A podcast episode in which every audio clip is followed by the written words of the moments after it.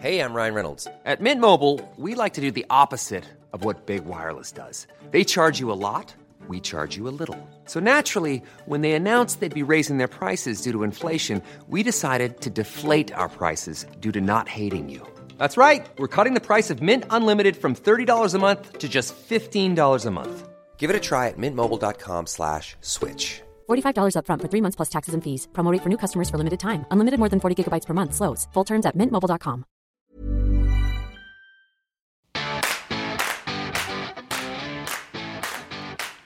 Hello and welcome to this bonus episode of the Science of Sport podcast with me, Ross Tucker.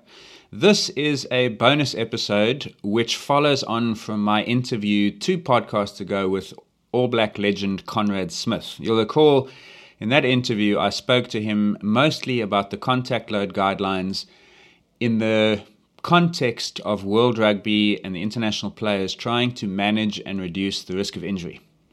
And hopefully, what you got from that conversation is that there are a number of initiatives and a number of very good people involved in trying to reduce the risk of injury.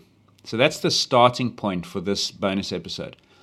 What then came out last week is an article that was published in the New Zealand Herald by a journalist called Liam Napier, in which he interviews James Drake, who is the benefactor of the Drake Foundation in England, which has funded a number of studies on player injury and long term health in the sport.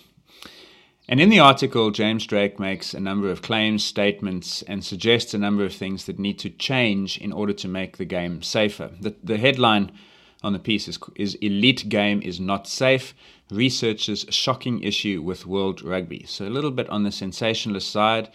And then the article shares, as I said, a number of quotes from James Drake, including, for instance, neglect, allegations that the sport's not doing enough uh, it's only creeping forward, things are getting worse, and we need to make drastic changes. Now, before I address one of those suggestions, because this really is primarily about one of the suggestions that is made in this piece, just want to point out that when people come out and say that the game needs to be safer, there are not many people who would disagree with that, if any, especially those in the sport, as you would have discovered when I spoke with Conrad Smith. Most people, in the sport, from players all the way through to match officials, medics, scientists like myself, are pretty heavily invested in reducing the risk of playing the sport both in the acute or immediate phase as well as the long term outcomes. Where there is sometimes disagreement is around how to do it and specifically how quickly to get it done. And I can appreciate why there would be some frustration from outside at what is perceived to be the slowness of decision making. But what I want to do in this podcast, and I promise to be brief, is explain to you one example where you cannot act quickly and impulsively because if you take the wrong option, you might end up making the situation worse. And so the sport is necessarily committed to being evidence based, and good evidence sometimes takes time. And it's an eternal dilemma because we want to act quickly and decisively, but we also have to act accurately and precisely. And that creates some tension, which I think then plays out in the opinions like those expressed in this article, among, among others. And the specific opinion that I wanted to pick up on is a set of quotes from James Drake in which he talks about World Rugby needing to reduce the number of substitutes or replacements available in the game. So, those of you who follow the sport will know that 15 players on each team take to the field, and then there's a bench of eight. And so, over the course of the match, typically starting around 45 minutes, players start to come onto the field replacing the starters. And the theory has been around for quite some time. James Drake is not the first person to, to say this, is that having eight substitutes is contributing to an increased risk of injury because you get these fresh, big, powerful, explosive men and women coming onto the field with 30 minutes to go, and that's what's driving the risk of injury. So I'll, I'll read from the article for you the following. One avenue Drake implores World Rugby to explore is significantly reducing replacements. He believes the ability to continually roll on big, fresh men and women only serves to enhance the toll of brain impacts. I can't see any reason why you can't forget substitutes except for injuries and fatigue. don't have eight 120 kilogram people coming on at 60 minutes. Why would you do that when you know there's a problem of this magnitude? That's crazy. Eight is far too many. You can't leave this for another eight years because it will get much worse. Now, as I said, that is a theory that has been around for some time. I remember first hearing it maybe a couple of years ago when it was floated, and every once in a while it pops up in the media. And so the question is this Should World Rugby cut the number of substitutes from eight to six to four to zero, maybe for only injuries and and uh, um, as James Drake has said, uh, except for injuries and fatigue. Well, fatigue is the reason that the substitutes are happening now. Most coaches would say. So let's let's play with within injuries. The problem is that this is far from simple, and so where where James Drake and others have said that they can't see any reason why you can't forget substitutes, there actually are a few quite good reasons why you have to think very carefully about this before you act. Now, there are two models in play here.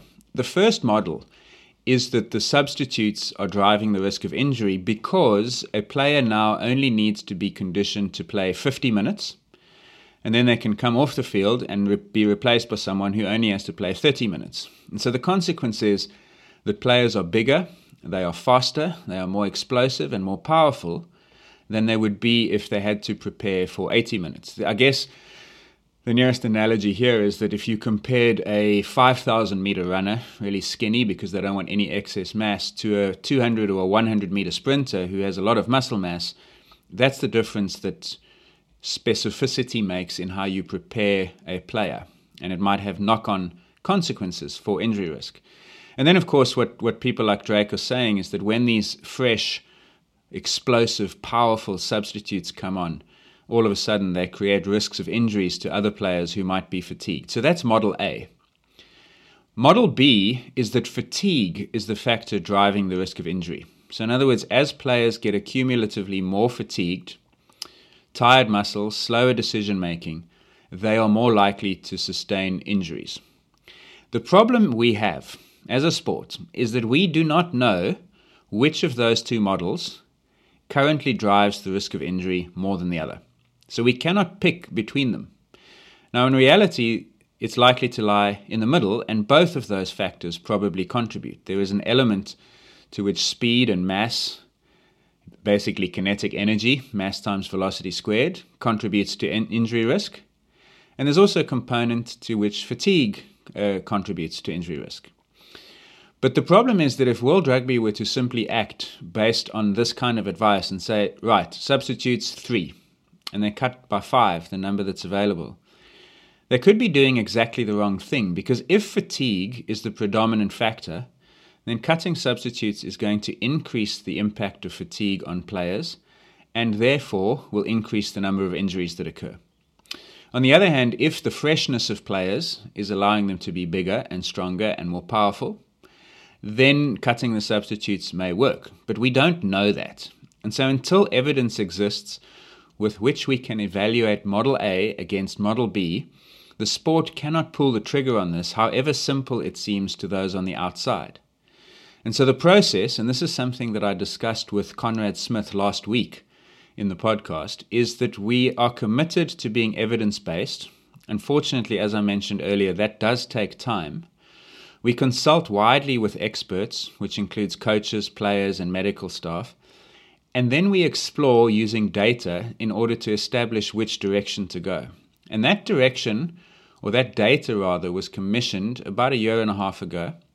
A study is currently being done by Bath University in which they are asking the question that needs to be asked namely, how does the difference in playing time between opponents affect injury risk? In other words, when a substitute comes on the field and is played for only three or four minutes, is that player more or less likely to cause an injury to another player?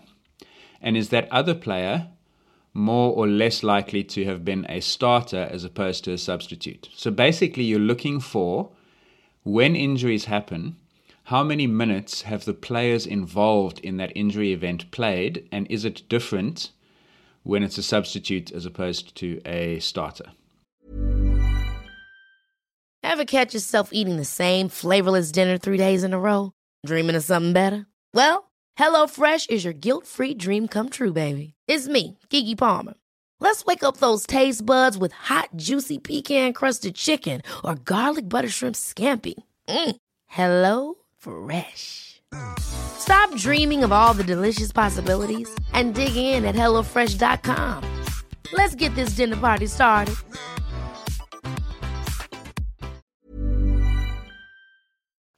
That data will be out within the next month. It'll be presented for the first time at the World Rugby Medical Commission meeting, which is being held in London in November.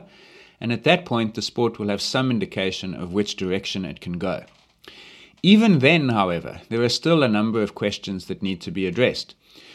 For instance, if you cut the number of substitutes, let's say down to two from eight, what you have at the moment is per team, you've got 15 players on the field at any time, multiplied by 80 minutes. That gives you 1,200 minutes of playing time that have to be covered in a match per team.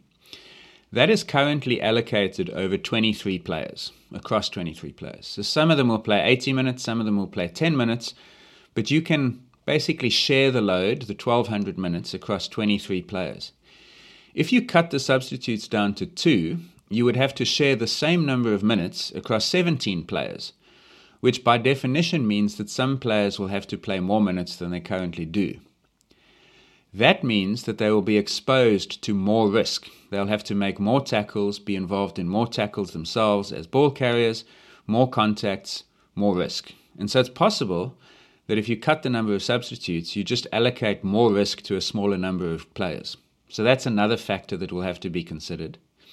And then the final one is that if you if you cut the number of subs down and then you have an injury, if that injury is mild, that player will potentially now stay on the field because they don't want to waste a substitute on a mild injury. And so what used to be a hamstring injury that the player could be removed for and within one week would be playing again, that could now become quite a severe injury because you play on through it. Alternatively, what will happen is you'll get players faking injury in order to access substitutes. So there are a number of things that have to be considered, and the sport is, in this case, understandably reluctant to commit to a direction until it can understand exactly what the implications of that commitment will be. And so far from being simple, it's actually quite a complex issue. And the same is true for every other initiative, whether it's the contact load guidelines that Conrad and I spoke about, whether it is the head injury assessment protocols that are used to identify concussions, whether it's the return to play. We are constantly juggling opposing ideas, possible outcomes, perverse incentives, gaming of the system, what works and what doesn't work in order to find the best outcome. And so while I understand the frustration where people feel the sport is creeping, sometimes we have to move cautiously because if we don't, there are enough landmines, as it were, that we could step, step accidentally onto one and achieve exactly the wrong thing.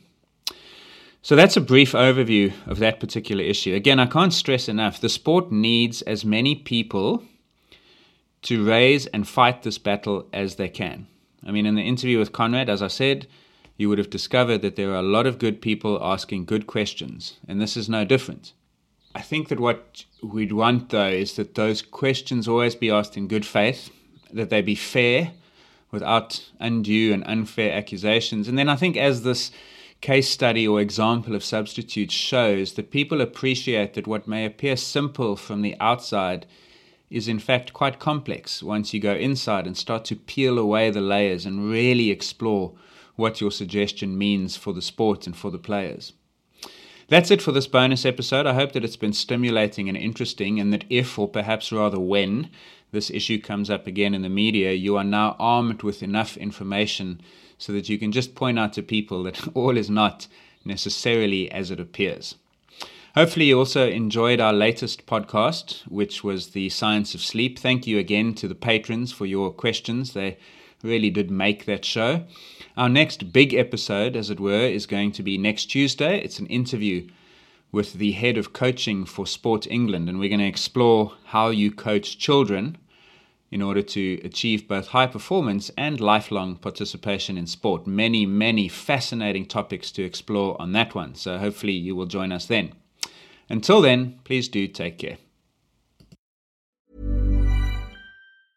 Ever catch yourself eating the same flavorless dinner three days in a row? Dreaming of something better? Well, HelloFresh is your guilt-free dream come true, baby. It's me, Keke Palmer.